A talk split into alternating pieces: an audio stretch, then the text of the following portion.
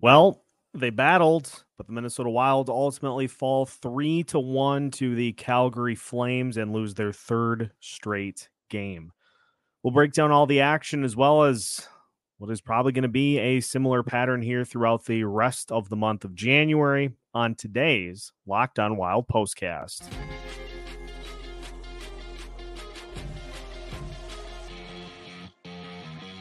You are Locked On Wild Postcast, part of Locked On Minnesota on the Locked On Podcast Network. Your team every day. The Minnesota Wild lose by a score of three to one to the Calgary Flames, and it's now a three game losing streak for the Minnesota Wild.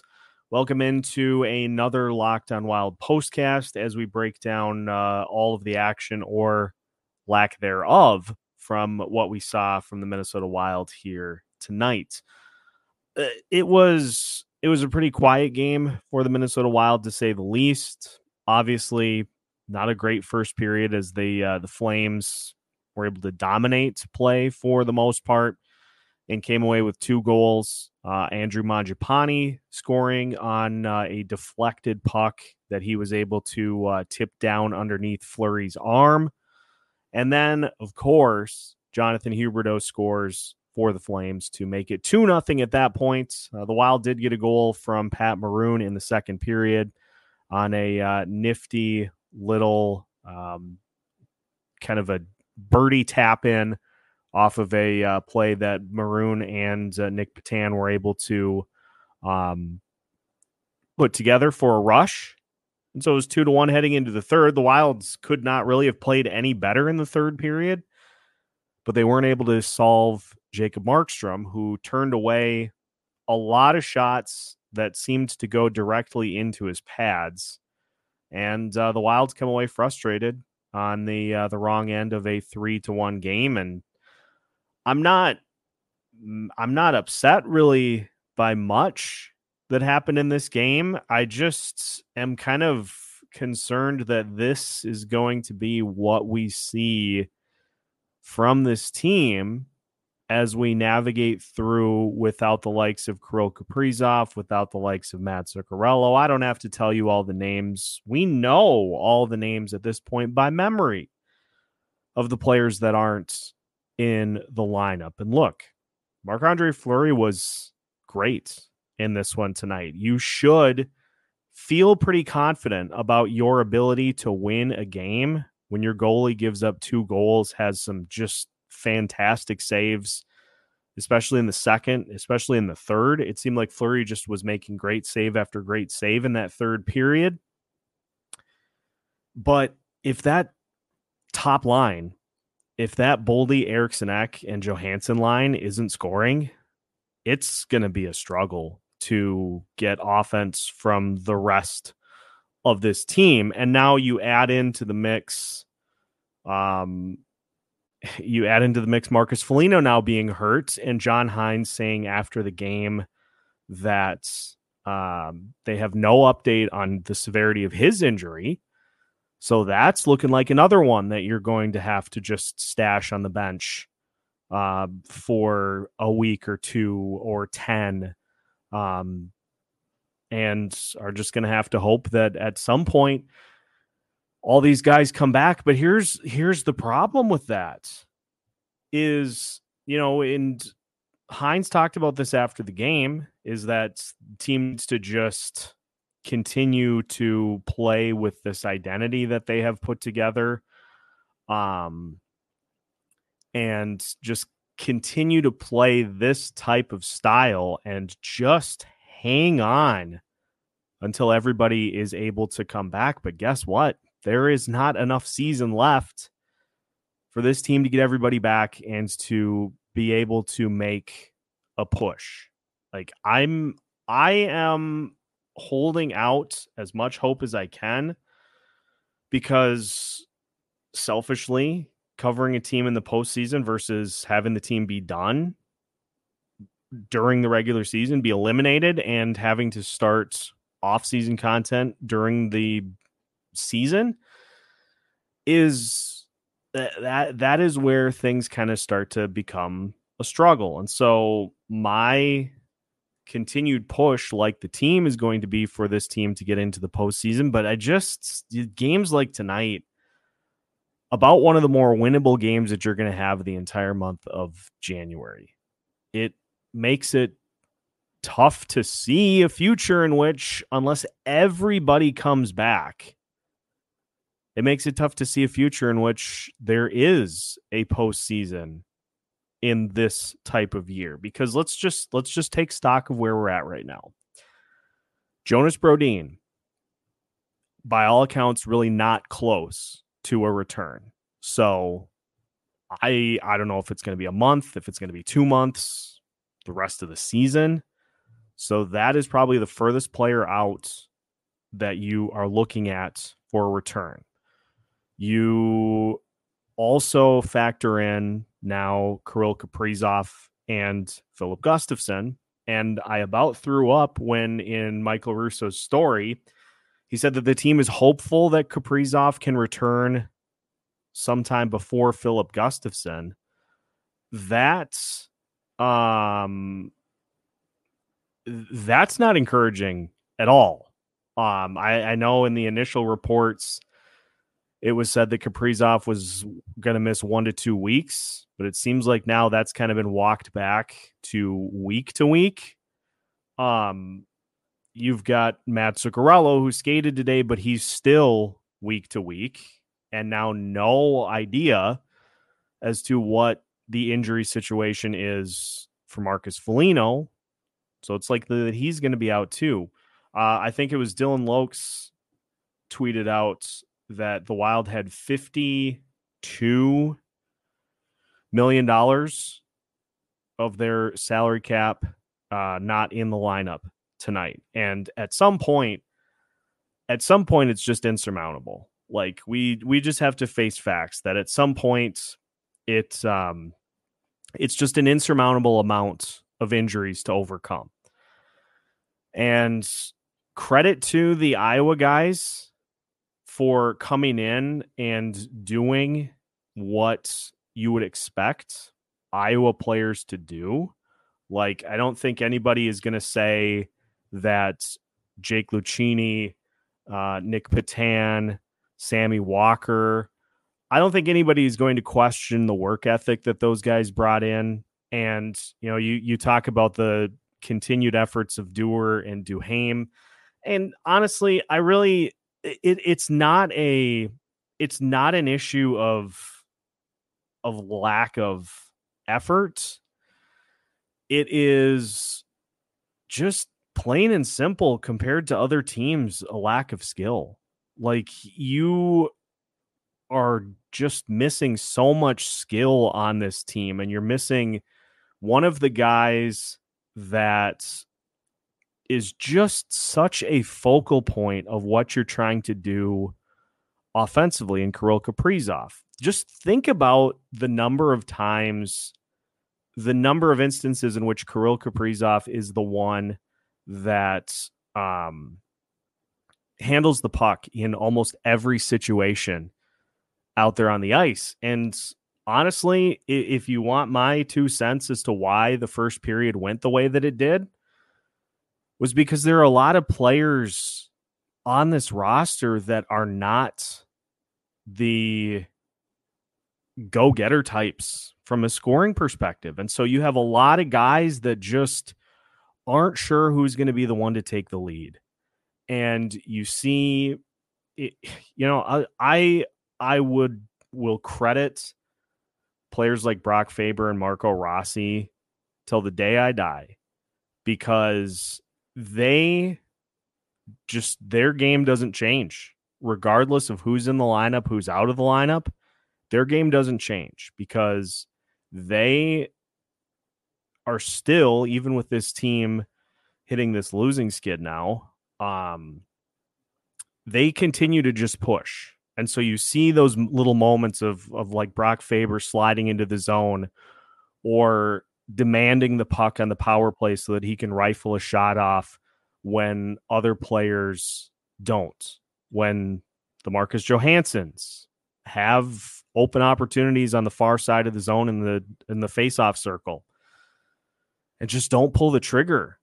like you have to um you if you're on that top line now you got to just let it rip and I, I get i get it calgary flames they blocked a ton of shots here tonight and the last thing you want to do is take a shot from the top of the zone that gets blocked and it leads to a an odd man rush going the other way or a or a breakaway but the guys that are in the positions to lead this team, the driver seats, which is the Matt Boldy line. And look, Boldy, I th- I thought Boldy bounced back nicely after his game on Sunday, in which I didn't think he played particularly well.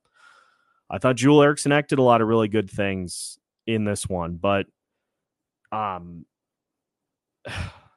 it, it's it's been I think two consecutive games now in which we have seen Johansson kind of go back to where he was at the beginning of the season, where he's just straight up not taking shots.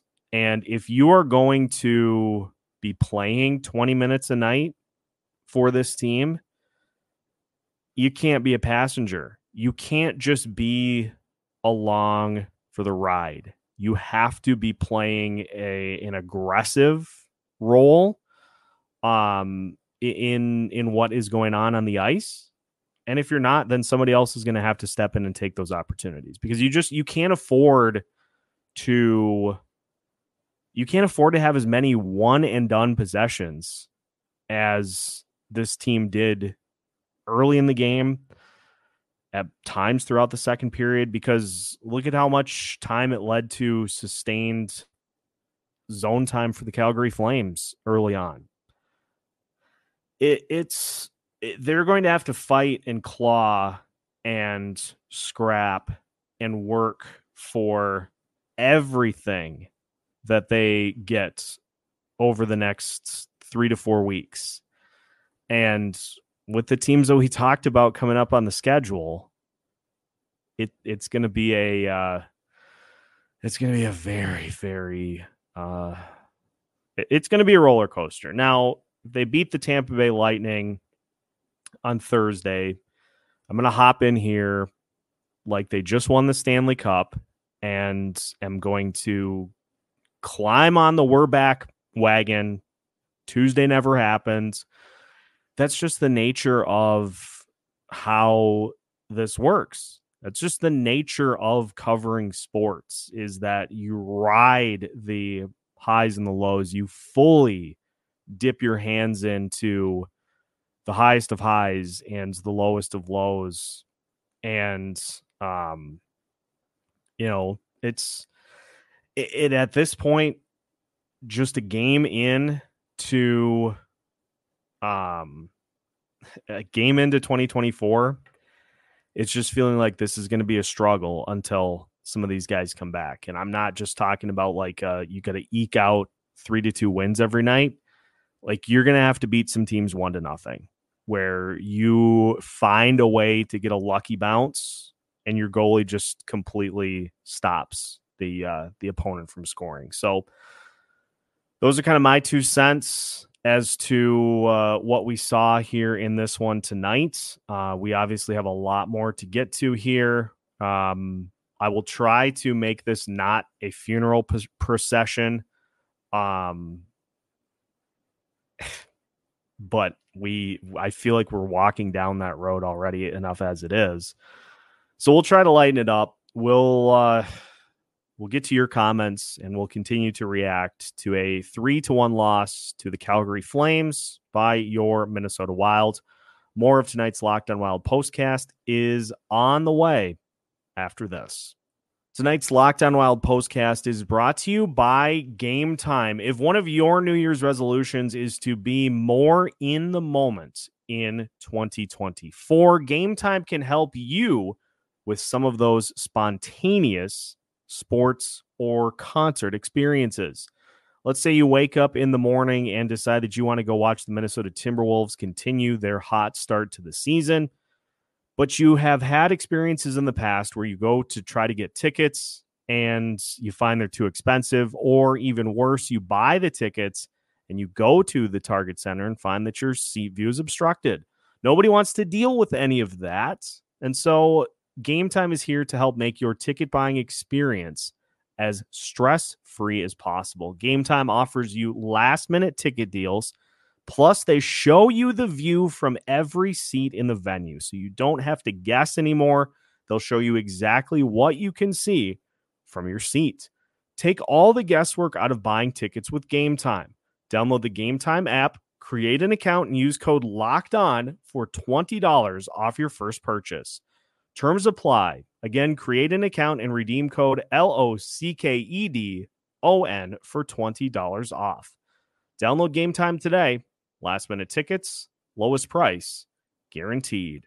Tonight's Locked On Wild postcast is also brought to you by FanDuel. As the NFL season draws to a close, there's still time to get in on the action with FanDuel, America's number one sports book.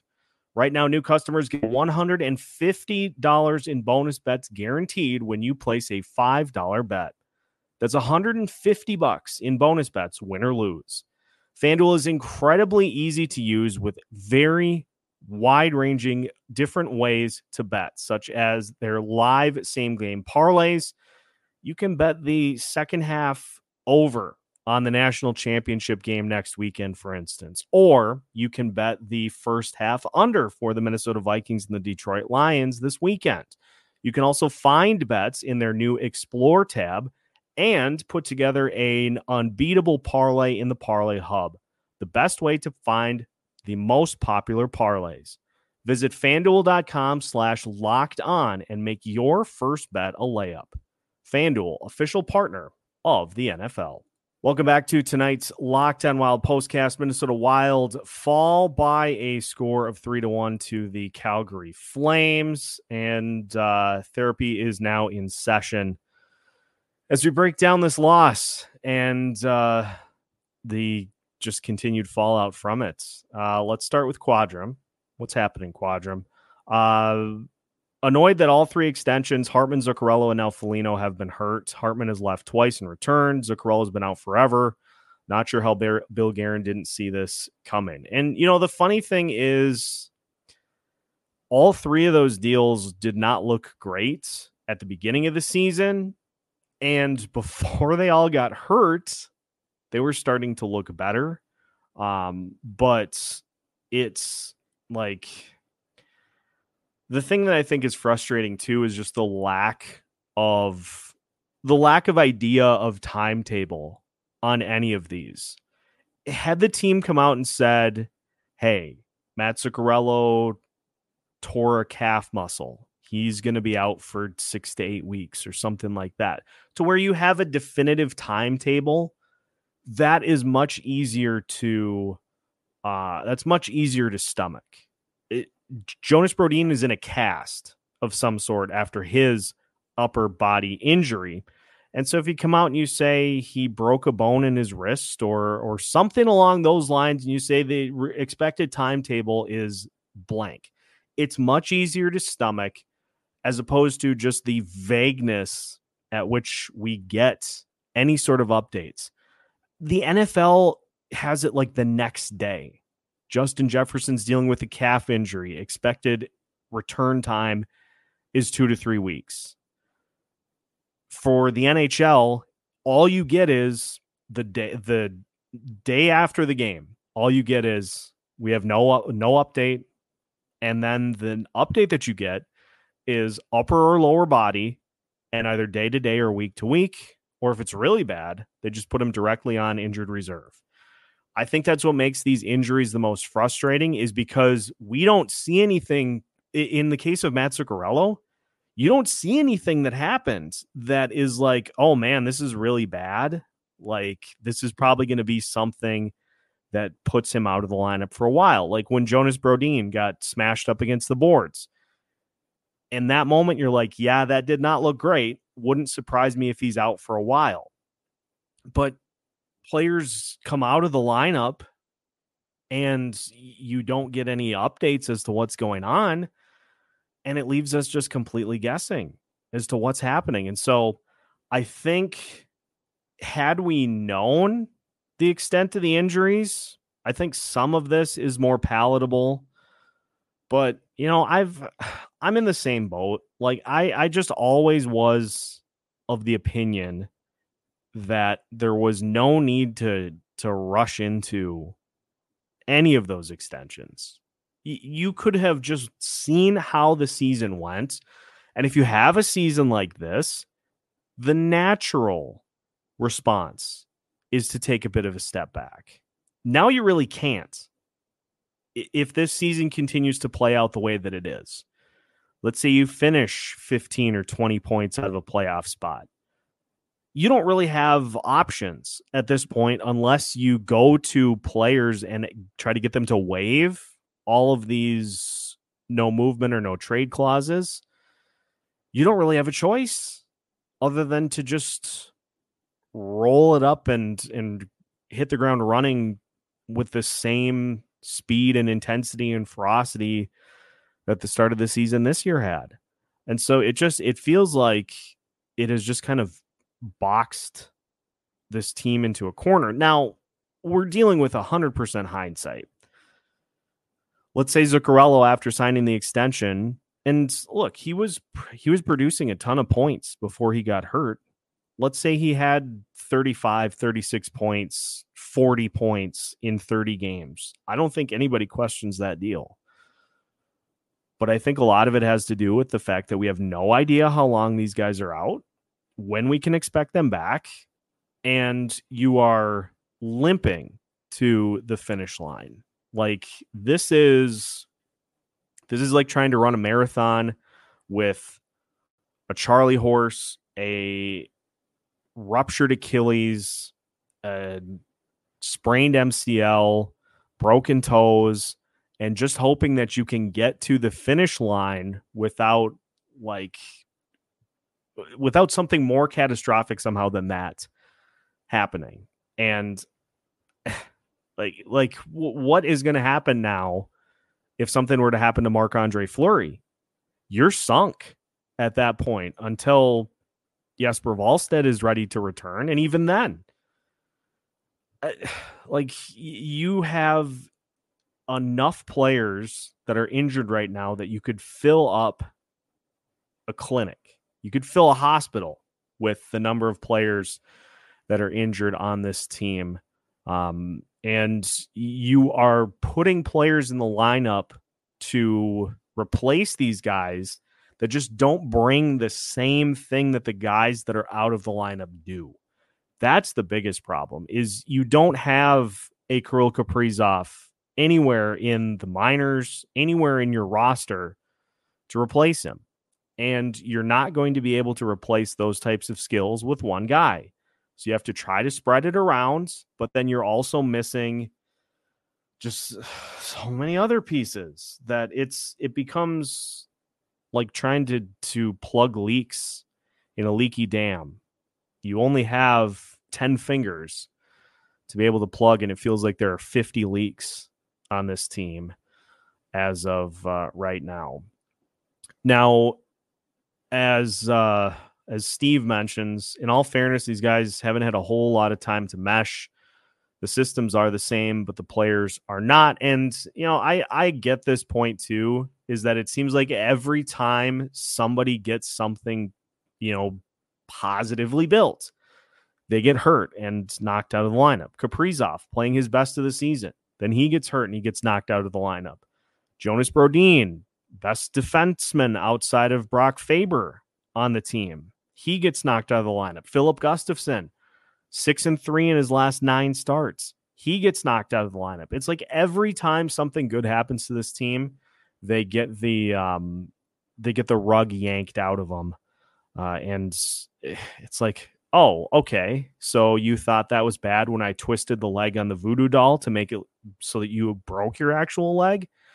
Well, how about we do that to an arm now? Like, I just want to find whoever has the Minnesota Wild voodoo doll and continues to throw it down a flight of stairs. And I just want to talk to that person um, and take the doll back so that I can try to get it, cl- get it sm- straightened out, smoothed out, and get all these guys back in the lineup so that uh, we can try to get something going again.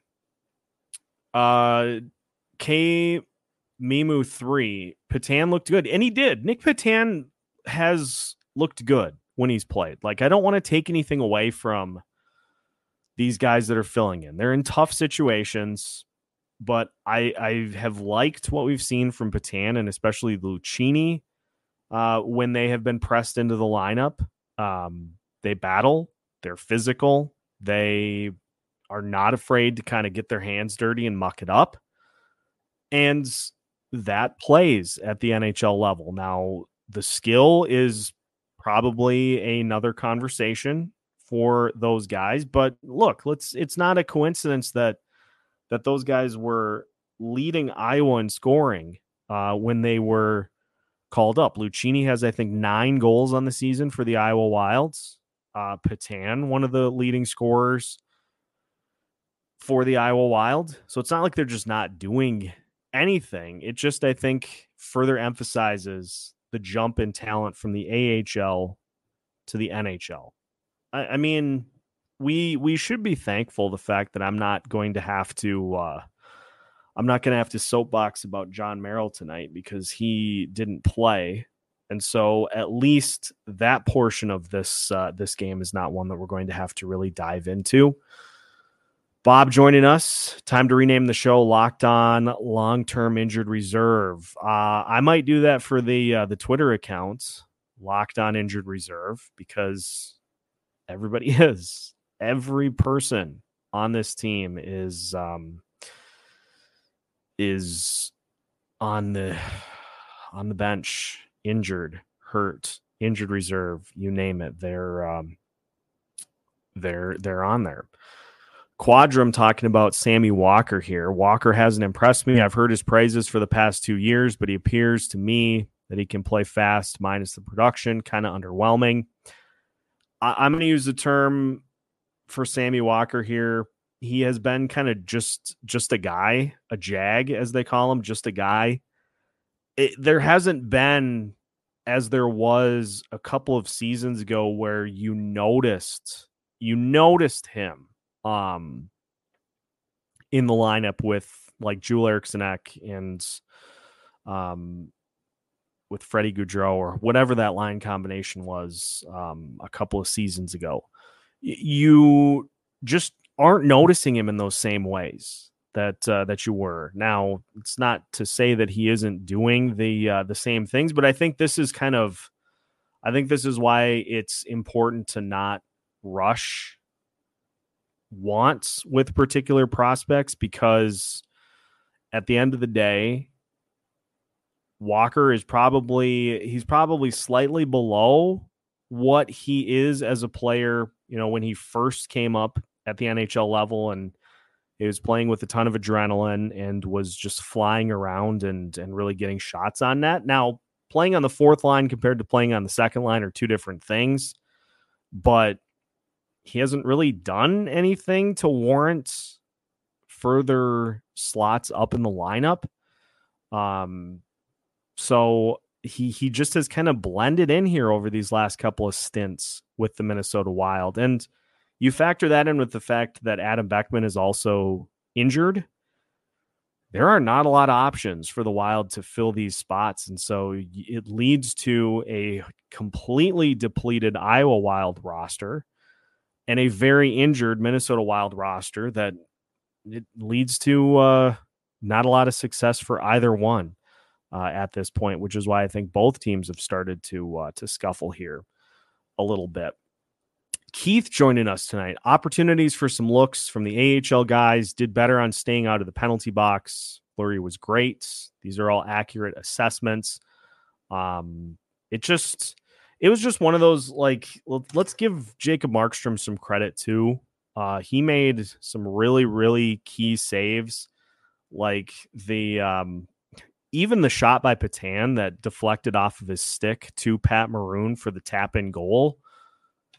Uh, that's just an outrageous play that Markstrom was able to make to uh, to stop that initial shot. Uh, but let's let's also talk about something that I have noticed too that is kind of a a point of contention for me. Um, I I noticed it with Marcus Johansson in particular. Not to pick on him, but I'm going to point it out because it's something that I noticed. Uh, Jacob Markstrom is a big goalie, six foot six. He is an absolute like troll in net. And it feels like for me, and honestly, if if anybody is more knowledgeable of like goalie tactics, please feel free to uh, to chime up in the chat because I'm just going to say what I think needs to happen. If I'm right, I'm right. If I'm wrong, I'm happy to be wrong. It feels like if you have a big goalie like that, like Jacob Markstrom, who can kind of get set and really take up a ton of the box, it feels like your best bet to beat him is to get him to come out of the net and challenge. And the way that you do that is through those odd man rushes where you get a two on one or a three on one. You have to get him out of the net to get him to challenge so that he commits and makes a move. And then you have to try to react to that. If you're just peppering shots on his pads, he's big enough to where he can wall off a big portion of the net. And Joel Eriksson Ek tried. He had one shot that he zipped he buzzed uh, Markstrom up high. I feel like, especially with the big goalie who has a bigger trunk, a bigger core, a bigger lower body, you got to try to get them. It's like it's like throwing golf balls at trying to throw golf balls past an oak tree. Like you're not going to have a ton of success if you're trying to hit a target directly behind a giant oak tree and you're just stationarily throwing the the golf balls and hoping that you're going to be able to get one where they make a mistake. Like it feels like you just have to try to pull a guy out of the net. I don't know. I might I might be crazy um on that, but um yeah, it's eh, I don't know. It's it's a, a situation again where we have to just keep in mind how many players are out of this lineup.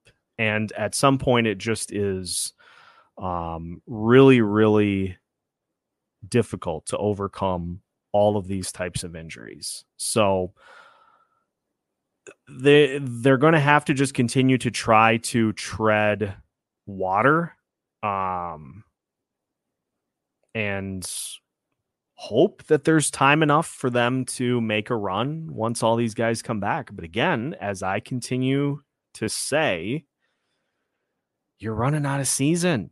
Like if now eh, so let's let's talk through the timeline of how this has worked over the last however many times these injuries have happened. So you had the slow start.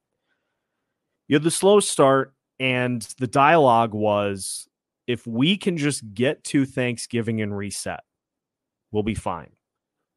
You had a little bit, you had the John Hynes taking over, and then it was if we can just get to Christmas and reset, we'll be fine. And now, the one that is starting to kind of resonate is if we can get to the All Star break and reset with all these guys back, we'll be fine.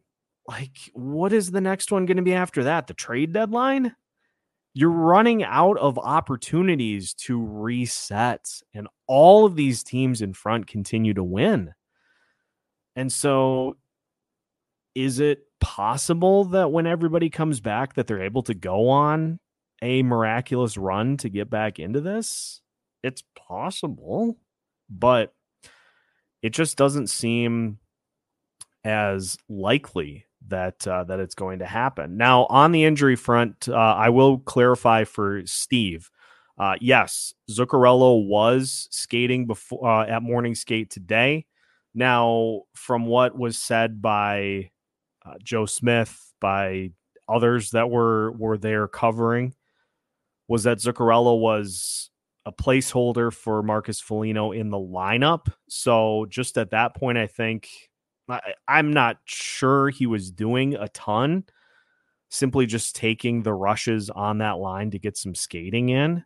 But they were pretty quick to say, even with that development, that he is still week to week and is still, you know, a ways out from being able to return to the lineup. So that's frustrating. Um, because again, we just we have no idea with these injuries what the timetable is for any of these guys. We don't know. I could I could get a paper cut and classify it in the NHL as an upper body injury and nobody would know. Like I could get one of those in between the finger paper cuts and fully rehab it, rehab a paper cut, fully rehab it, fully heal it without anybody seeing it and still be like two or three weeks, be week to week. And you'd never know. You would never know. So I I true I don't know how far out any of these guys are, but something tells me it's it's going to be a while. Now, it's the other thing cuz Tracy is mentioning um that we've got a lot of blue line shots that we have seen. And this is this plays nicely off of my point earlier that the Wild need to do a better job of avoiding those one and done possessions because guess what? A lot of the time those one on those one and done possessions are one and done because you get into the zone and you immediately because you haven't been in the offensive zone for a while you immediately fire a shot on the goalie from the blue line that makes it um, an easy save and it just leads to a quick reset. You go and you lose the face off and you immediately are are backpedaling into the uh, into the defensive zone. And so a lot of those shots from the blue line I'd like to see them closer into the net and I will give the wild credit. They did a really good job of getting to the front of Jacob Markstrom. But again, feels to me like the operative mode to attack a goalie like Jacob Markstrom is that you have to try to pull him out from getting just parked in the in the between the pipes. And so if you're going to sit in front of him and try to jam pucks past him, that just doesn't feel like the operative way to uh, to attack a goalie. So um, th- there have been just a lot of shots that were easily blocked from the uh, the top of the zone, and that ends up being a problem too because you only get a handful, you only get a set amount of uh, of shot attempts per game, and if 24 blocked shots in this game for the Calgary Flames. So take however many shot attempts the Minnesota Wild had in this game, subtract 24 of those. If you had even 10 of those opportunities, that might be a goal. And so that that ends up being something too where you just have to continue to uh, to work closer to the net to cash in on some of those opportunities. Um, let's talk about this Quadrum I heard down the Facebook grapevine something about the Wild trying to get Matt Dumba back. Any chance of this happening? Love to see him over Goose and Merrill. Let's go to the tape and look at Matt Dumba's numbers so far this season. Uh, where is he at here? Okay, so Dumba so far this year, he has five points in 34 games two goals, three assists. He's a minus four on the season. Let's see if we can get a little further breakdown as to what's uh, what he's done. He had one point in the month of December, but he was a plus four. Um, I honestly look, I liked Dumba when he was here. Obviously, that fight with Tkachuk completely changed the trajectory of his career. I, I just think we reached the point with um we just reached the point with Dumba where it made the most sense to just move on. Would I take him over Goligoski or Merrill? I'd probably take him over Jon Merrill. Honestly, I don't really know because uh, I have heard some things that he hasn't been particularly good for the Arizona Coyotes so far this season. So I and he, let me let me set this let me set the record here for the group um as we get closer and closer to the trade deadline which will be the next that'll be the next if we can just get to the trade deadline and reset that'll be the uh the next one that we see from the wild after it turns out there are more injuries between now and the uh the all-star break i'm i am hugely against trade deadline acquisitions for this roster for a couple of reasons. Number one, from a money perspective, you really can't make it work unless you move somebody off the roster. And I don't get the sense that Bill Guerin is super amped about the possibility of doing that. Like he is very adamant that he likes Hartman, Foligno, Zuccarello, Johansson. Fleury, Goligoski. I I don't see any of those guys being moved off the roster, and so what is left for you to throw at teams to make trades, picks or prospects? I'm I'm not super jacked about the opportunity to add something to a mix that I think I don't think anybody is of the illusion that this team is capable of a deep cup run this year. I don't think anybody is is putting themselves in that category. So it just I, it just doesn't make sense for me to try to resuscitate this season by bringing somebody in, even if it is Matt Dumba. And as Tracy points out, Dumba's $3.9 million salary Arizona would have to eat a good chunk of that, which means that you're going to have to pay more in prospects to get him. And as far as selling at the deadline goes, let's look at this too. Zuccarello, Hartman, Foligno, Johansson. Um, I should just look at cap friendly because I have it up here. Uh, as far as selling goes, the guys who would be on the block if you were going to sell, which is another thing that Bill Guerin will never do. Connor Dewar, Pat Maroon, and Brandon Duhaime. And at least on the Dewar and Duhaime front, those are guys that I think play pretty good low end roles, fourth line roles. Now they're not they're not irreplaceable by any stretch, but I certainly would be of the mindset that I would like to keep players like that. Now Pat Maroon on the other hand, he's been a good locker room presence. I mean, he was a pleasant surprise at the beginning of the season. I think we've kind of seen now more what we expected at the beginning of the year from him over these uh these last few months. That'd be about the only guy that you could really legitimately see a team trying to grab. And that would be for him to play a fourth line role with them. Too much money for the likes of Foligno, Hartman. Those contracts are not going to be suitable for playoff teams to come in and try to acquire unless you eat half of it for the next three or four years. So I don't think this team's going to buy at the deadline.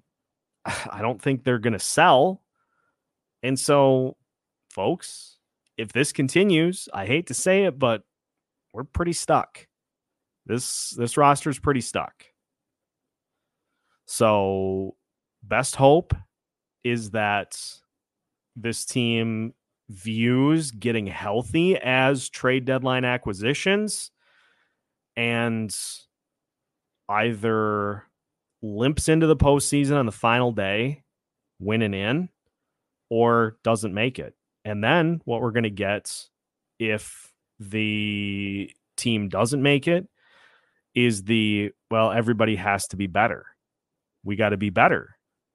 Um it's the it's the reality of the situation. And and Mike, you've you've listened to the show enough, all of you have in here to know that I typically love to take an optimistic approach. I legitimately enjoy doing this. I enjoy seeing this team succeed. But I think it's important that I think it's very important for Locked On Wild in particular to just be real about what lies ahead and what's happening so far this season. That's that's just kind of where where they're at. They're not going to tank.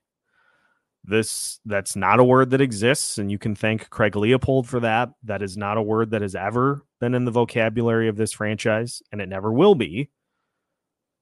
So there won't be unless something goes just horribly, horribly wrong, or unless they are able to find somebody to come in that demands that the team do that or sell the team.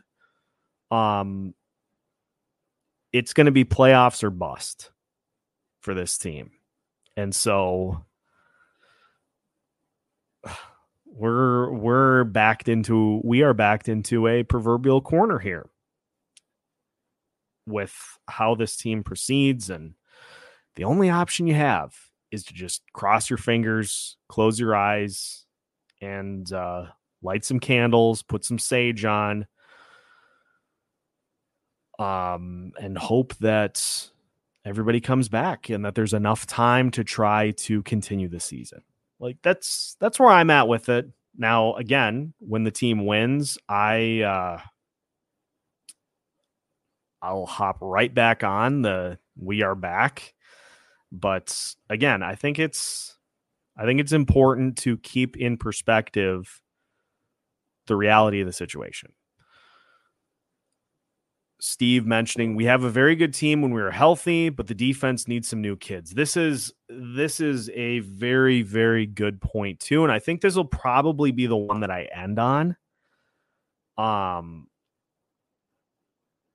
they need to really revamp the defense, and I think it's because we've seen just the impact that having a young prospect like Brock Faber can provide it's just young prospects provide so much juice, so much life because they haven't been beaten down by the years of play at the NHL level yet.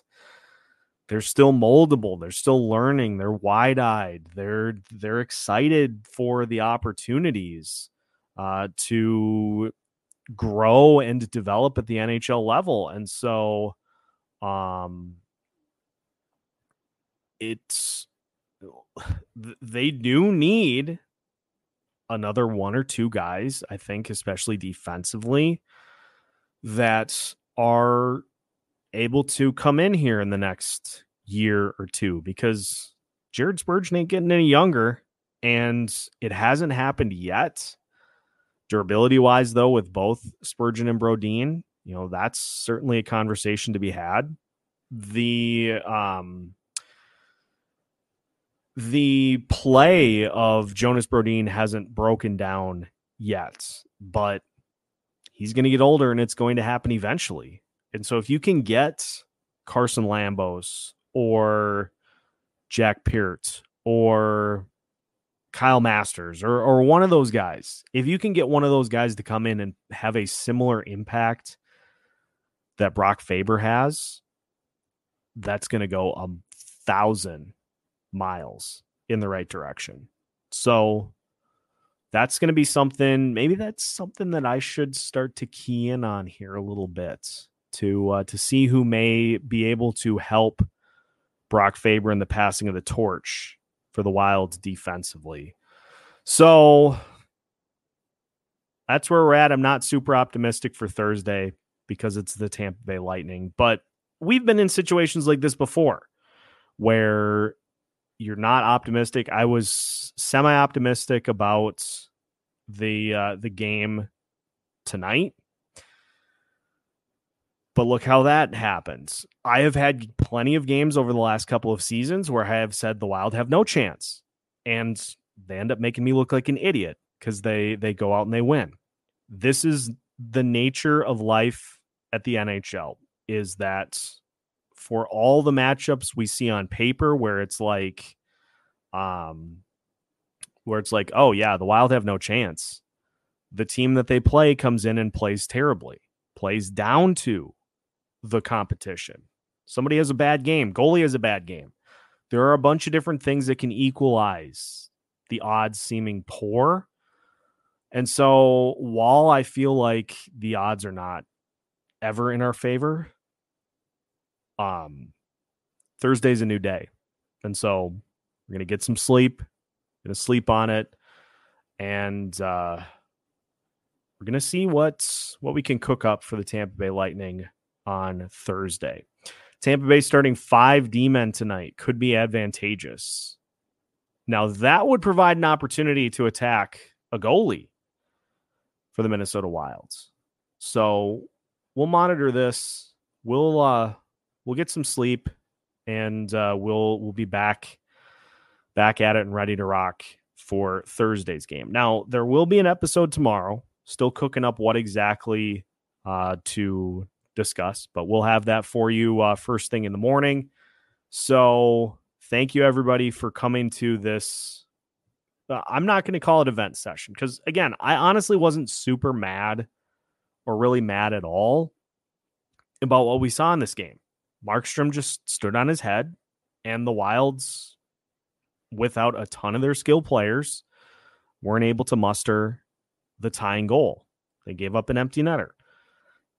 So let's let's just hop in here and talk it out, and that's exactly what we did. So thank you everybody for for coming in here, just talking things through that's that's why we do these is so that uh, that everybody can can come in here and we can all just kind of take it all in, talk ourselves through it, and get ready to uh, to move on to the next one. So appreciate everybody joining as always. Um, make sure, as mentioned, as Mike mentions and as Tracy mentions, make sure to hit that like button before you hop out of here for the night.